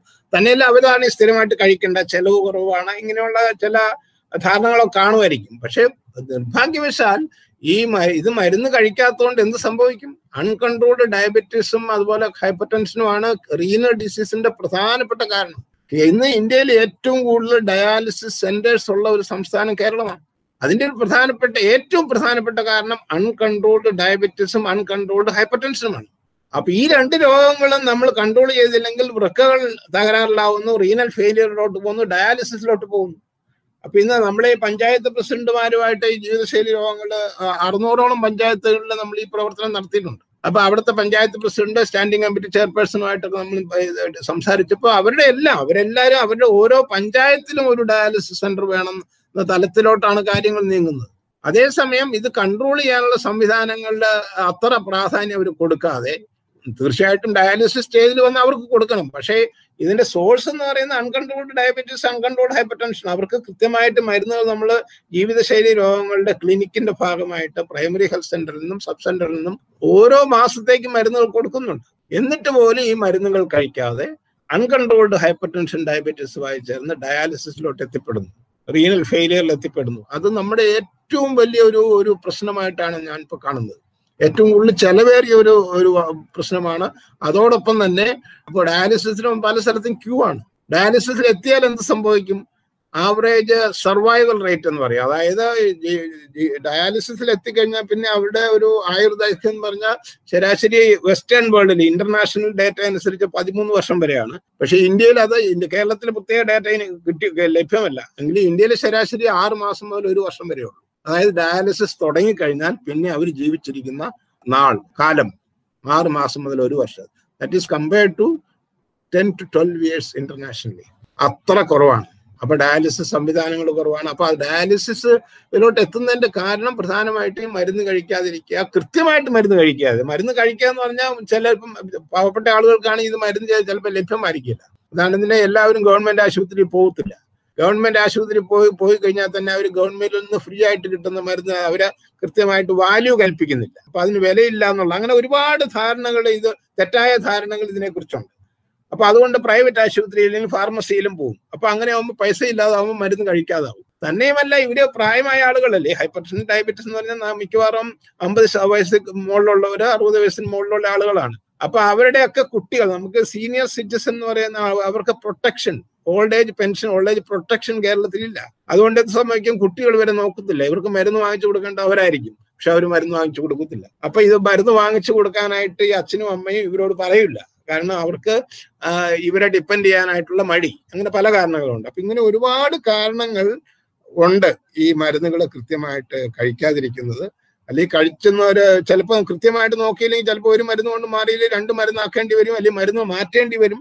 ഇതൊന്നും നമ്മൾ കൃത്യമായിട്ട് മോണിറ്റർ ചെയ്യാത്തതുകൊണ്ട് തന്നെ നമുക്ക് ആ ആ കൺട്രോൾ റേറ്റ്സ് ഇപ്പോഴും കുറഞ്ഞിരിക്കുന്നു. നേരത്തെ പറഞ്ഞ മാതിരി മറ്റ് സിസ്റ്റത്തിന്റെ ഇൻഫ്ലുവൻസും കാണാം. നമുക്കത് കൃത്യമായിട്ട് എന്താണെന്ന് മനസ്സിലാക്കിയ ശേഷം വേണം നമുക്ക് അത് വിലയിരുത്താനായിട്ട്. ഡോക്ടർ പറഞ്ഞല്ലോ ഇതിപ്പോ അധികവും ഓൾഡ് ഏജ് പ്രോബ്ലം ആണെന്ന്. പക്ഷെ നമ്മളിപ്പോ കണ്ടുവരുന്ന ട്രെൻഡ് അനുസരിച്ച് മിഡിൽ ഏജിലുള്ള ആളുകൾക്ക് ധാരാളമായിട്ട് ലൈഫ് സ്റ്റൈൽ അസുഖങ്ങൾ ഉണ്ടല്ലോ ഉണ്ടെന്നാണ് എനിക്ക് മനസ്സിലായിട്ടുള്ളത്. അപ്പൊ അതിന്റെ ഒരു ട്രെൻഡ് എന്താണ് കേരളത്തിൽ? അത് വളരെ ശരിയാണ്. കാരണം നമ്മൾ പൊതുവേ ഓൾഡ് ഏജ് എന്ന് പറഞ്ഞാൽ അറുപത് വയസ്സിന് കൂടുതലുള്ളവർക്കായിരിക്കും ഇത് കൂടുതൽ. കാരണം ഹൈപ്പർ ടെൻഷനും ഡയബറ്റീസും ഒക്കെ വയസ്സാകും തോറും കൂടുതൽ വരാൻ സാധ്യതയുണ്ടെങ്കിലും കേരളത്തിൽ ഇതെല്ലാം വളരെ നേരത്തെ വരുന്നു. കാരണം ഇത്തരം risk factors കൂടുന്നതനുസരിച്ച് there is a shift towards younger population അപ്പൊ നമ്മൾ കേരളത്തിൽ ഏകദേശം പത്ത് വർഷം മുമ്പ് സാധാരണ ഉണ്ടാവും സാധാരണ നാൽപ്പത്തഞ്ച് വയസ്സിനാണ് ഈ രോഗം വരുന്നതെങ്കിൽ നമ്മൾ മുപ്പത്തഞ്ച് വയസ്സാകുമ്പോഴത്തേക്ക് ഇത്തരം രോഗങ്ങൾ വരുന്നു കേരളത്തിൽ. അത് നേരത്തെ പറഞ്ഞ അത് വളരെ ഒബ്സർവേഷൻ വളരെ ശരിയാണ്. കാരണം വളരെ മിഡിൽ മിഡിലായിട്ട് മിഡിൽ ഏജ് ആ നമുക്ക് പറയുന്ന മുപ്പത്തഞ്ചിനോ നാൽപ്പത്തഞ്ചിനോ ഇടയിലുള്ള ആളുകൾക്ക് ഒരുപാട് പേർക്ക് ഇത് വരുന്നതിന്റെ കാരണം അവർ നേരത്തെ തന്നെ ഈ റിസ്ക് ഫാക്ടേഴ്സിന് അടിമകളാവുന്നു. ഉദാഹരണത്തിന് ഒബീസിറ്റി ഓവർ വെയിറ്റ് നിങ്ങൾക്ക് അറിയാമല്ലോ മുമ്പേട്ട ഐ ടി പ്രൊഫഷണൽസ് അവരുടെ സ്ട്രെസ് അതുപോലെ തന്നെ നേരത്തെ പറഞ്ഞ ടുബാക്കോ ആൽക്കഹോൾ ഉപയോഗം ഇപ്പൊ സ്ത്രീകൾ പോലും ആൽക്കഹോൾ ഉപയോഗിക്കുന്നുണ്ടെന്നാണ് ഐ ടി മേഖലയിലും മറ്റും. അവരുടെ സെഡൻഡറി ലൈഫ് ഒരേ ആക്ടിവിറ്റി ഇല്ല ഇവിടെ കമ്പ്യൂട്ടറിന് മുമ്പിൽ സ്ഥിരമായിട്ടിരിക്കുന്നു. അപ്പൊ അങ്ങനെ ഇരിക്കുന്ന ആളുകൾക്ക് ഒബീസിറ്റി കൂടാനും സ്ട്രെസ് ഫാക്ടർ കൂടാനും ഈ റിസ്ക് എല്ലാം കൂടാനും സാധ്യത. സിഗരറ്റ് വലി ഇത്തരം കാര്യങ്ങളെല്ലാം കൂടുന്നതുകൊണ്ട് തന്നെ ഈ രോഗങ്ങളെല്ലാം വളരെ നേരത്തെ അല്ലെങ്കിൽ അറ്റ്ലീസ്റ്റ് പത്ത് വർഷം നേരത്തെ വരുന്നു. ഉദാഹരണത്തിന് നമ്മുടെ ശ്രീത്രയിലെ തന്നെ കാർഡിയോളജിസ്റ്റുകൾ പറയാനുള്ള ഒരു കാര്യമുണ്ട്. വളരെ യങ് ആയിട്ടുള്ള ഹാർട്ട് അറ്റാക്സ് ഐ ടി മേഖലയിൽ നിന്ന് ഒരുപാട് പേര് വരുന്നുണ്ട്. വളരെ നേരത്തെ ഹാർട്ട് അറ്റാക്ക് വരുന്നു. അപ്പൊ ഈ റിസ്ക് ഫാക്ടേഴ്സ് എല്ലാം നേരത്തെ ഫിസിക്കൽ ആക്ടിവിറ്റി ഇല്ല ആഹാരം അൺഹെൽത്തി ഡയറ്റ് കഴിക്കുന്നു. മദ്യപാനം കൊണ്ട് ഇങ്ങനെ എല്ലാം കൂടെ നേരത്തെ വരുന്നതുകൊണ്ടാണ് ഈ പണ്ടൊക്കെ നമ്മൾ പ്രായമായ ആളുകളിലാണെന്ന് വിചാരിച്ചിരുന്ന പല രോഗങ്ങളും ഹൈപ്പർ ടെൻഷൻ ഡയബറ്റീസ് അടക്കം ഹാർട്ട് അറ്റാക്ക് മുതലായ രോഗങ്ങളെല്ലാം ക്യാൻസർ ഇതെല്ലാം ഒരു യങ്ങർ ഏജിലോട്ട് ഷിഫ്റ്റ് ചെയ്യുന്നു എന്നുള്ളതാണ്. പണ്ടൊക്കെ ഡയബറ്റിസ് വളരെ പ്രായമായ ആളുകളിലാണ് വന്നെങ്കിൽ ഇപ്പൊ പത്ത് വർഷം മുമ്പ് അത് വരുന്നു. അതുകൊണ്ടാണ് ഈ പ്രായത്തിൽ ഉള്ള ആളുകൾക്ക് ഇത് വളരെ കൂടുതലായിട്ട് നമ്മൾ കണ്ടുകൊണ്ടിരിക്കുന്നത്. എങ്കിലും മറ്റു പ്രായമായവരിലാണ് കൂടുതൽ പ്രായമായവരിൽ കൂടുതലെന്ന് പറയുമ്പോൾ ഇവർ ഈ രോഗം വന്ന് പെട്ടെന്ന് മരിച്ചു. അങ്ങനെ ഒരു പ്രശ്നമുണ്ട്.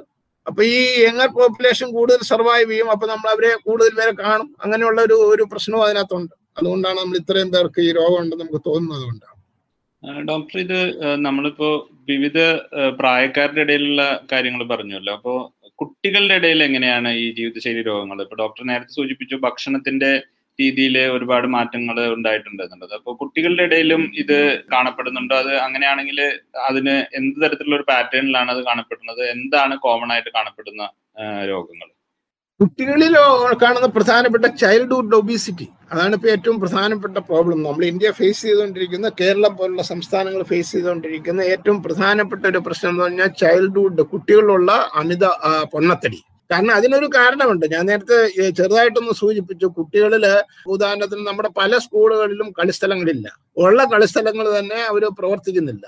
കാരണം ഈ വർക്ക് ടീച്ചർമാരുടെ വർക്ക് ലോഡ് കാരണം അവർ ആ ഫിസിക്കൽ എഡ്യൂക്കേഷൻ ക്ലാസ്സും കൂടെ ടീച്ചിങ്ങിന് ഉപയോഗിക്കുന്നു. അല്ലെങ്കിൽ പരീക്ഷയ്ക്ക് ഉപയോഗിക്കുന്നു. അപ്പൊ അതുകൊണ്ട് കുട്ടികൾക്ക് ഈ ഫിസിക്കൽ എഡ്യൂക്കേഷൻ ക്ലാസ്സുകൾ നഷ്ടപ്പെടുന്നു. ആവശ്യത്തിനുള്ള ഫിസിക്കൽ ആക്ടിവിറ്റി അവിടെ കിട്ടുന്നില്ല. അത് വെറുതെ നമ്മൾ ഈ ഫിസിക്കൽ ആക്ടിവിറ്റിയും ഫിസിക്കൽ എഡ്യൂക്കേഷൻ ക്ലാസ്സുകളും ഒക്കെ അവരുടെ ആരോഗ്യത്തെ ഉദ്ദേശം ഉണ്ടാക്കിയിട്ടുള്ളതാണ്. പക്ഷെ അതൊന്നും നടപ്പാക്കുന്നില്ല. അതിന് പാരന്റ്സിന് താല്പര്യമില്ല. ടീച്ചേഴ്സിന് താല്പര്യമില്ല പാരന്റ് ടീച്ചേഴ്സ് അസോസിയേഷൻ താല്പര്യമില്ല തന്നെ കുട്ടികൾക്കും താല്പര്യമില്ല. കുട്ടികൾക്ക് താല്പര്യം ഉണ്ടായിരിക്കും പക്ഷെ താല്പര്യം വളരെ കുറച്ച് പേർക്ക് മാത്രമായിട്ട് ചുരുങ്ങുന്നതുകൊണ്ട് തന്നെ അതില്ലാതാക്കുന്നു പിന്നെ ചില രക്ഷകർത്താക്കൾ തന്നെ ടീച്ചർമാരുമായിട്ടൊക്കെ പല അവസരത്തിലും വഴക്കുണ്ടാക്കുന്ന ആയിട്ടാണ് അവർ പറയുന്നത്. കാരണം ഞങ്ങൾ കുട്ടികളെ സ്കൂളിൽ വിടുന്നത് പഠിപ്പിക്കാനാണ് പഠിക്കാനാണ്. അല്ലാതെ ഇങ്ങനെ കളിക്കാനല്ല. അങ്ങനെയുള്ള ചില കാര്യങ്ങൾ അപ്പൊ അതുകൊണ്ട് തന്നെ കളികൾ വളരെ കുറഞ്ഞിരിക്കുന്നു. അപ്പൊ കളികൾ പഠനത്തിൽ മാത്രമല്ല അവരുടെ ബുദ്ധിശക്തിയെ സ്വാധീനിക്കുന്നുണ്ട്. അവരുടെ വേറെ ഒരുപാട് എക്സ്റ്റേണാലിറ്റീസ് ഒരുപാട് നല്ല ഗുണങ്ങൾ കളികൾ കൊണ്ടുണ്ട്. അതൊക്കെ വളരെ ഇല്ലാതായിരിക്കുന്നുണ്ട്. കുട്ടികളുള്ള പൊണ്ണത്തടി ഏറ്റവും പ്രധാനമായിട്ടിരിക്കുന്നു. അതുകൊണ്ടാണ് നേരത്തെ തന്നെ ഏർലിയർ ഡയബറ്റീസും ഇത്തരം കാര്യങ്ങൾക്ക് കാരണം അടിത്തറ പാകുന്നത് കുട്ടികളാണ്. ആ സമയത്ത് തന്നെ ഇത്തരം രോഗങ്ങളുടെ അടിസ്ഥാനം അപ്പൊ തന്നെ ഇടുകയാണ്. കാരണം ഫിസിക്കൽ ആക്ടിവിറ്റി ഇല്ല അൺഹെൽത്തി ഡയറ്റ് കുട്ടികൾക്ക് ഏത് തരത്തിലുള്ള ഡയറ്റാണ് കുട്ടികളെല്ലാം അൺഹെൽത്തി ഡയറ്റ് ബേക്കറി ആണല്ലോ. നമ്മുടെ വീട്ടിൽ നിന്നും രക്ഷകർത്താക്കളായെങ്കിലും മറ്റേ മിക്കവാറും മേലെ വീട്ടിൽ നിന്ന് കൊടുക്കുന്നു അല്ലെങ്കിൽ കൊടുത്തു വിടുന്നതും ഒക്കെ തന്നെ ഇത്തരം അൺഹെൽത്തി ഡയറ്റ് ബേക്കറി ഐറ്റംസ് ആണ് വളരെ കൂടുതൽ. അതെല്ലാം തന്നെ അൺഹെൽത്തി ആണ്. ഇതൊക്കെയാണ് കുട്ടികളിൽ ഉണ്ടാവുന്ന ഒരു രോഗം. പിന്നെ ഒരു രോഗം എന്ന് പറയുന്നത് ടുബാക്കോ പോലുള്ള ആ, ഉദാഹരണത്തിന് ഈ സബ്മ്യൂക്കസ് ഫൈബ്രോസിസ് പോലുള്ള വായിലുണ്ടാവുന്ന ക്യാൻസർ വളരെ ചെറുപ്പത്തിലെ ടുബാക്കോ ഇപ്പൊ സ്മോക്ക്ലെസ് ടുബാക്കോ പല കുട്ടികളിലും ഉപയോഗിക്കുന്നുണ്ട്. ഇപ്പോ സ്മോക്കിംഗ് ടുബാക്കോ പബ്ലിക് ബാനും അതുപോലെ ഒരു ടാബും ഒക്കെ ഉള്ളത് കാരണം മിക്കവാറും കുട്ടികൾ സ്മോക്ക്ലെസ് ടുബാക്കോയും അതുവഴി മറ്റ് ഡ്രഗ്സ് മറ്റ് മര ലഹരി മരുന്നുകളിലോട്ടും കുട്ടികൾ പോകുന്നു എന്നുള്ളത് വളരെ അത്തരത്തിലുള്ള രോഗങ്ങളും കുട്ടികൾക്ക് ഉണ്ടാവുന്നു അപ്പൊ അതുപോലെ തന്നെ മദ്യപാനം വളരെ ഈയിടെ നമ്മുടെ കാസർഗോഡ് വേറൊരു ജില്ലയിൽ നടത്തിയ ഒരു പഠനത്തിൽ അഡോളസന്റ് കുട്ടികളിൽ ഏകദേശം പത്തൊൻപത് ശതമാനം കുട്ടികളും മദ്യം ഉപയോഗിക്കുന്നവരാണ്. കഴിഞ്ഞ ഒരു മാസം നിങ്ങൾ മദ്യം ഉപയോഗിച്ചിട്ടുണ്ടെന്ന് ഉണ്ട് എന്ന് അത്രയും കുട്ടികൾ പറഞ്ഞിട്ടുണ്ട്. അപ്പൊ അത്രയും കുട്ടികളുടെ ഇടയിൽ മദ്യപാനവും അതുപോലെ ലഹരി മരുന്നുകളുടെ ഉപയോഗവും കൂടി വരുന്നു. അപ്പൊ ഇതും ഈ ജീവിതശൈലി രോഗങ്ങളുടെ ഒരു പ്രധാനപ്പെട്ട കാരണമായിട്ട് മാറിക്കൊണ്ടിരിക്കുകയാണ്. പ്രധാനമായിട്ടും unhealthy diet physically and activity ഇത് രണ്ടുമാണ് കുട്ടികളിൽ ഉണ്ടാകുന്ന പ്രധാനപ്പെട്ട രോഗങ്ങളായിട്ട് കാണുന്നത്. കോവിഡിന്റെ പശ്ചാത്തലത്തിൽ ക്ലാസ്സുകളെല്ലാം ഏകദേശം ഇപ്പൊ നമ്മൾ ഒരു അധ്യയന വർഷം ഓൺലൈൻ ക്ലാസ്സുകളായിട്ട് കംപ്ലീറ്റ് ചെയ്തു. ഇപ്പൊ അടുത്ത അധ്യയന വർഷത്തിന്റെ തുടക്കം എങ്ങനെയായിരിക്കും എന്നുള്ളതിനെ കുറിച്ച് നമുക്ക് ഒരു ഇപ്പോഴും വ്യക്തമായിട്ട് പറയാറായിട്ടില്ല. അപ്പോ ഓൺലൈൻ ആയിരിക്കും ഓൺലൈൻ അധ്യയനം കൂടെ ആകുമ്പോഴത്തേക്ക് ഈ കോവിഡ് പശ്ചാത്തലത്തിൽ അപ്പൊ കുട്ടികളുടെ ഫിസിക്കൽ ആക്ടിവിറ്റി വലിയ രീതിയിൽ കുറഞ്ഞു വരും. ഇതുപോലെ തന്നെ നമ്മൾ നേരത്തെ ഐ ടി പ്രൊഫഷണൽസിന്റെ കാര്യം സൂചിപ്പിച്ചല്ലോ. അതായത് അവരുടെ ജോലി ജോലിയുടെ രീതി ഇരുന്നുകൊണ്ടുള്ള ഇരുന്നു കൊണ്ടുള്ള ജോലി ഇതൊക്കെ. ഇത് അതിലും കോവിഡ് പശ്ചാത്തലത്തിൽ ഇതേപോലെ തന്നെ വർക്ക് ഫ്രം ഹോം എന്ന രീതിയിലേക്ക് ഇത് മാറിക്കഴിഞ്ഞിരിക്കുകയാണ്. ഏകദേശം ഒരു വർഷത്തോ ഒരു വർഷത്തിൽ കൂടുതൽ ഇപ്പൊ വർക്ക് ഫ്രം ഹോം ആയി. അത് വളരെ സക്സസ്ഫുൾ ആയി നടക്കുന്നത് കണ്ടുകൊണ്ട് മിക്കവാറും പല കമ്പനികളും ഏതാണ്ട് വലിയ രീതിയിൽ വർക്ക് ഫ്രം ഹോം കൊണ്ടുവരാനുള്ള ഒരു സാധ്യതയൊക്കെ പറയുന്നുണ്ട്. അപ്പോൾ ഈ കോവിഡ് പശ്ചാത്തലത്തിൽ ഇത്തരത്തിലുള്ള രോഗങ്ങളുടെ രോഗങ്ങൾ വർദ്ധിക്കാനോ അല്ലെങ്കിൽ ഈ രോഗങ്ങൾക്ക് കൂടുതൽ പ്രോൺ ആളുകൾ കൂടുതൽ പ്രോൺ ആവാനുള്ള ഒരു സാധ്യത കാണുന്നുണ്ട്. അത് കാണുന്നുണ്ട്. അത് മാത്രവുമല്ല ഈ കോവിഡിന്റെ പശ്ചാത്തലത്തിൽ നമ്മൾ ജീവിതശൈലി രോഗങ്ങൾ ഒന്ന് വിലയിരുത്തേണ്ടതാണ്. കാരണം ജീവിതശൈലി രോഗങ്ങളുള്ള ആളുകൾക്ക് കോവിഡ് വന്നു കഴിഞ്ഞാൽ അവരുടെ മരണനിരക്ക് വളരെ കൂടുതലാണ്. അതുകൊണ്ടാണ് ഈ പ്രായമായ ആളുകളിൽ മരണനിരക്ക് ഉദാഹരണത്തിന് ഇറ്റ- ഇറ്റലിയിലും അതുപോലെ അമേരിക്കയിലൊക്കെ ഈ മരിച്ചപ്പോ അമേരിക്കയിൽ തന്നെ ആറ് ലക്ഷത്തോളം ആളുകൾ മരിച്ചു. അഞ്ച് ലക്ഷത്തി എഴുപത്തി ആയിരം പേര് മരിച്ചു കഴിഞ്ഞു. അവരൊക്കെ മരിച്ചവരുടെ ഒരു ശതമാനം നോക്കുകയാണെങ്കിൽ ഒരു എൺപത്തഞ്ച് ശതമാനം ആളുകളും ഈ അറുപത് വയസ്സിന് മുകളിലുള്ള ആളുകളാണ്.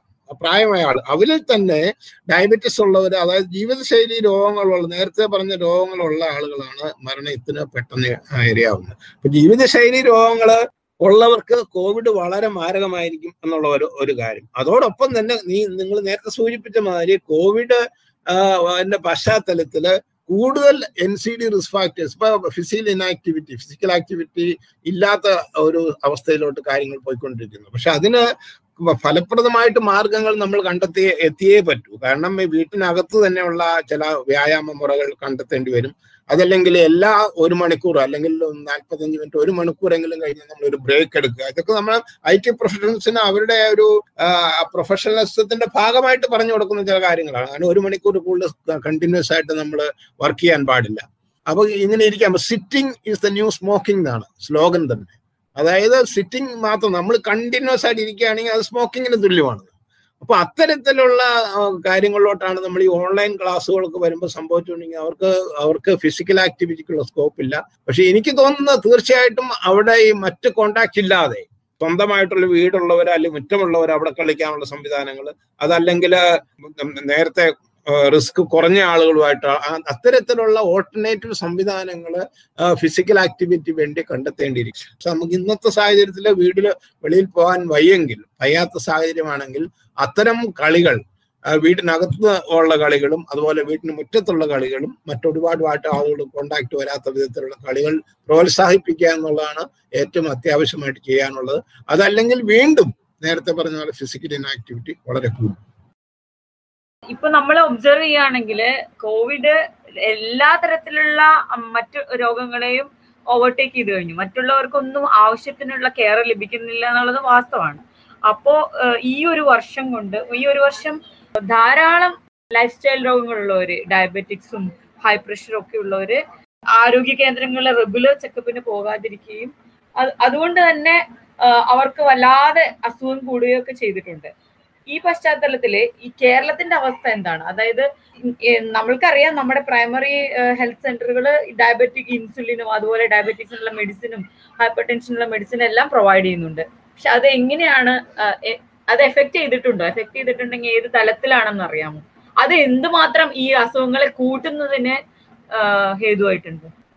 അതിന് രണ്ട് വശങ്ങളുണ്ട്. ഒന്ന് ഉദാഹരണത്തിന് ജീവിതശൈലി രോഗങ്ങൾ തീർച്ചയായിട്ടും അതിനെ അതിനെ അഫക്റ്റ് ചെയ്യും. പക്ഷേ വേറൊരു തരത്തിൽ ഈ നമുക്ക് ചില പ്രൊട്ടക്ഷൻ വന്നിട്ടുണ്ട്. ഉദാഹരണത്തിന് ശ്വാസകോശ രോഗങ്ങൾ. ശ്വാസകോശ രോഗങ്ങൾ ഇൻഫെക്ഷനുമായിട്ട് ബന്ധപ്പെട്ട ശ്വാസകോശ രോഗങ്ങൾ വൈറൽ ഇൻഫെക്ഷൻ ന്യൂമോണിയ അതുപോലെ തന്നെ കോമൺ കോൾഡ് മുതലായ രോഗങ്ങൾ. നമ്മൾ ഈ മാസ്ക് ഉപയോഗിക്കുന്നതിന്റെ ഭാഗമായിട്ട് ഒരുപാട് രോഗങ്ങൾ കുറഞ്ഞിട്ടുണ്ട്.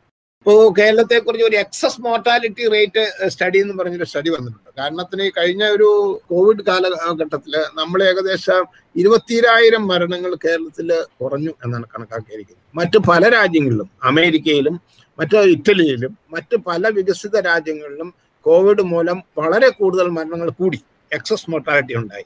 പക്ഷെ നമ്മുടെ കേരളത്തിലും അതുപോലെ ചില സംസ്ഥാന രാജ്യങ്ങളിൽ ന്യൂസിലൻഡ് പോലുള്ള ചില രാജ്യങ്ങളിലൊക്കെ ഈ കോവിഡ് കാരണം മരണനിരക്ക് കുറയുകയാണ്. അതിനൊരു കാരണം ഇത്തരത്തിലുള്ള ഇൻഫെക്ഷൻസ് കുറഞ്ഞു എന്നുള്ളതാണ്. പക്ഷെ നിങ്ങൾ ചോദിച്ച വളരെ പ്രധാനപ്പെട്ട ഒരു ചോദ്യമാണ്.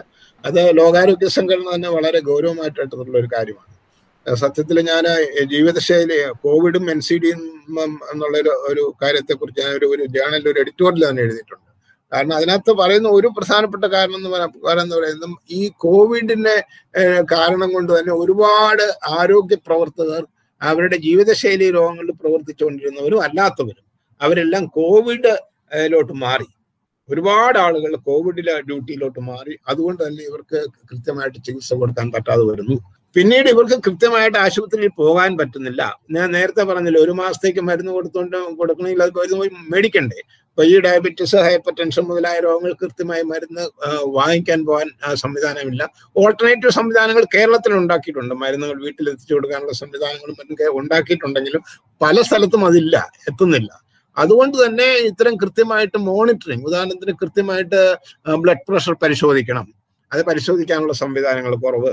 അതുപോലെ രക്തം പരിശോധിക്കണം. ഇത് ബ്ലഡ് പ്രഷർ നമ്മൾ ഡയബറ്റിസ് ഉള്ളവർക്ക് ഇടയ്ക്കിടയ്ക്ക് നമ്മൾ നോക്കണ്ടേ ഇത് ഡയബറ്റിസ് കൺട്രോൾഡ് ആണോ ഇല്ലയോ എന്നുള്ളത്. അതിനുള്ള സംവിധാനങ്ങൾ. അതുപോലെ കൃത്യമായിട്ട് റെഗുലറായിട്ട് മോണിറ്ററിങ് സംവിധാനങ്ങൾ. മിക്കവാറും പല സ്ഥലങ്ങളിലും ഇപ്പോൾ ടെലിമെഡിസിൻ സംവിധാനം ഉപയോഗിച്ചാണ് ഇത് സംഭവിച്ചുകൊണ്ടിരിക്കുന്നത്. ടെലിമെഡിസിൻ പ്രോട്ടോകോൾ തന്നെ ചില ഐ സി എം ആർ പോലുള്ള സ്ഥാപനങ്ങൾ ഉണ്ടാക്കിയിട്ടുണ്ട്. എങ്കിൽ പോലും ജീവിതശൈലി രോഗങ്ങൾ ഒരുപാട് പേരെ ഇത് ബാധിക്കും ബാധിച്ചിട്ടുണ്ട് എന്നുള്ള കാര്യത്തിൽ സംശയമില്ല. അത് മനസ്സിലാക്കിക്കൊണ്ട് തന്നെ നമ്മൾ ആരോഗ്യ പ്രവർത്തകർ അതുപോലെ തന്നെ മറ്റുള്ള ആളുകളും കൂടെ ചേർന്ന് ഉദാഹരണത്തിന് ആശാപ്രവർത്തകര് സന്നദ്ധ പ്രവർത്തകർ ഇവരെല്ലാവരും കൂടെ ചേർന്ന് ഈ ഒരു കാര്യം മനസ്സിലാക്കി ഇത്തരം ആളുകൾക്ക് മരുന്ന് എത്തിച്ചു കൊടുക്കുകയും അവർക്ക് എന്തെങ്കിലും പ്രശ്നം ഉണ്ടെങ്കിൽ ഉടനെ ആശുപത്രിയിൽ എത്തിക്കാനുള്ള സംവിധാനം ഉണ്ടാക്കുകയും ചെയ്യുക എന്നുള്ളത് മാത്രമേ നമുക്കിപ്പോൾ അതിന് അതിന് ഒരു ഒരു പരിഹാരമായിട്ട് പറയാനുള്ളൂ. തീർച്ചയായിട്ടും ഇത്തരം കാരണം ഇപ്പൊ ഇപ്പൊ നമ്മൾ ആശുപത്രിയുടെ സ്ഥിതി എന്താണെങ്കിൽ മിക്കവാറും ആശുപത്രി ബെഡുകൾ ഇപ്പൊ കോവിഡ് രോഗികളെ കൊണ്ട് നിറയാൻ പോവാ അടുത്ത ഒന്ന് രണ്ട് മാസങ്ങൾ കൊണ്ട്. അപ്പൊ എന്ത് ചെയ്യും? തീർച്ചയായിട്ടും മറ്റു രോഗങ്ങളെ ചികിത്സിക്കുന്നില്ല. അതിന് വലിയ പ്രശ്നമായിട്ട് വരും. കാരണം ഇപ്പൊ കോവിഡ് രോഗികളുടെ എണ്ണം വളരെ കൂടുകയാണെങ്കിൽ ഇന്നുള്ള ഐ സി യു ബെഡ് അതുപോലെ വെന്റിലേറ്റർ ഫെസിലിറ്റീസ് ഇത്തരം കാര്യങ്ങളെല്ലാം തന്നെ രോഗികളുടെ എണ്ണം കൂടിക്കഴിഞ്ഞാൽ അത് ഇതുവരെ നമുക്ക് കൂടാതെ നമുക്ക് പിടിച്ചു നിർത്താൻ കഴിഞ്ഞത് നമ്മുടെ വലിയൊരു സക്സസ് തന്നെ ആയിരുന്നു പക്ഷെ ഇനി അങ്ങോട്ട് എത്രമാത്രം പിടിച്ചു നിർത്താൻ പറ്റും? കാരണം മറ്റു രോഗികളെ നമുക്ക് അഡ്മിറ്റ് ചെയ്യാതി ചെയ്യാൻ ചെയ്യാൻ പറ്റാതെ വരും. അങ്ങനെയുള്ള ചില പ്രശ്നങ്ങൾ തീർച്ചയായിട്ടും പ്രത്യേകിച്ച് ജീവിതശൈലി രോഗങ്ങൾക്ക് വരാൻ സാധ്യതയുണ്ട്. അത് മുൻകൂട്ടി കണ്ടുകൊണ്ട് അതിനുള്ള ഓൾട്ടർനേറ്റീവ് സംവിധാനങ്ങൾ ഉണ്ടാക്കുക എന്നുള്ളത് മാത്രമേ നമുക്കിപ്പോൾ ചെയ്യാൻ പറ്റൂ. ഡോക്ടർ തങ്കപ്പൻ വളരെ വിശദമായി സമഗ്രമായിട്ട് തന്നെ ഈ നമ്മുടെ വിഷയം ജീവിതശൈലി രോഗങ്ങളെ കുറിച്ച് ഡോക്ടർ സംസാരിച്ചു. നമ്മളെ സമയവും ഏകദേശം ഒരു മണിക്കൂറോളം ആയി. എനിക്ക് തോന്നുന്നു ഇതിന്റെ തുടർ ചർച്ചകൾ പല പല വിഷയങ്ങളെ അടിസ്ഥാനമാക്കി കൂടുതൽ നടത്തേണ്ടി വരും റേഡിയോ ലോക്കിൽ തന്നെ എന്ന് തോന്നുന്നു.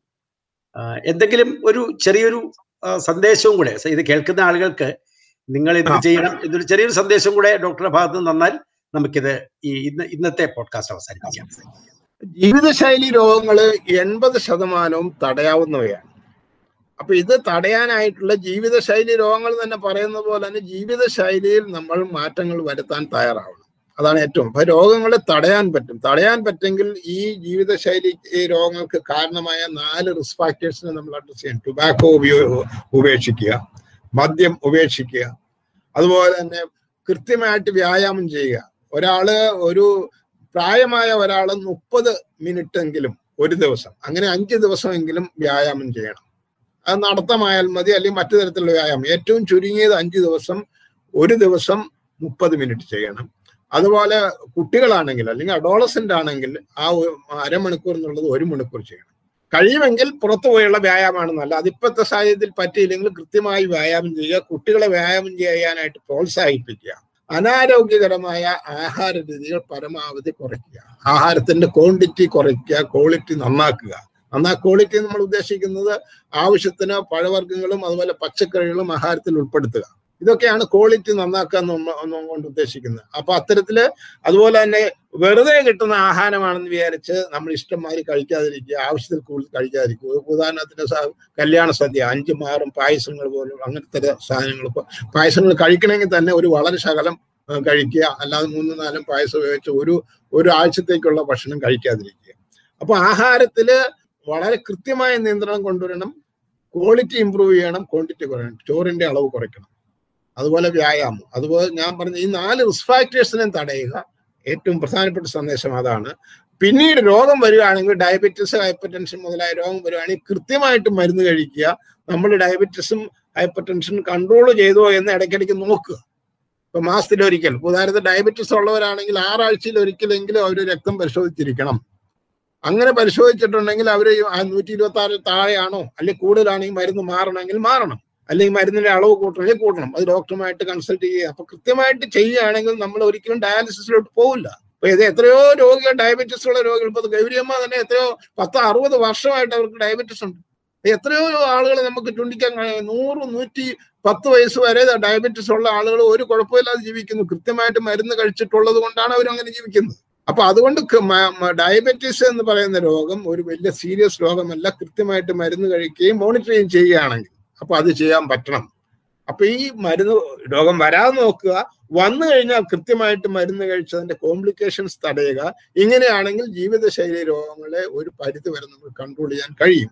അതാണ് എനിക്ക് ഒരു ഒരു സന്ദേശമായിട്ട് ഈ അവസരത്തിൽ പറയാനുള്ളത്. ഡോക്ടർ തങ്കപ്പൻ വളരെ നന്ദി. വളരെ വിശദമായി സമഗ്രമായി ഈ വിഷയത്തെക്കുറിച്ച് സംസാരിച്ചു. റേഡിയോ ലൂക്കയുടെ പേരിലും ശാസ്ത്ര സാഹിത്യ പരിഷത്തിന്റെ പേരിലും ഈ പോഡ്കാസ്റ്റ് ടീം അംഗങ്ങളുടെ പേരിലും വളരെ സ്നേഹം നന്ദി. നമുക്ക് വീണ്ടും തുടർ പോഡ്കാസ്റ്റുകളിൽ കാണാം. റേഡിയോ ലൂക്കയുടെ ഈ ലക്കം ഇപ്പോൾ ഇവിടെ അവസാനിക്കുകയാണ്. വീണ്ടും പുതിയ വിഷയങ്ങളുമായിട്ട് റേഡിയോ ലൂക്ക നിങ്ങൾ നിരന്തരമായി ശ്രദ്ധിക്കണം എന്ന് അപേക്ഷിക്കുന്നു. നന്ദി.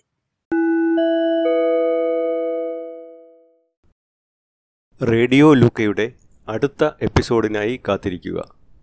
ലൂക്ക ശാസ്ത്രത്തിന്റെ ജനപക്ഷ വായന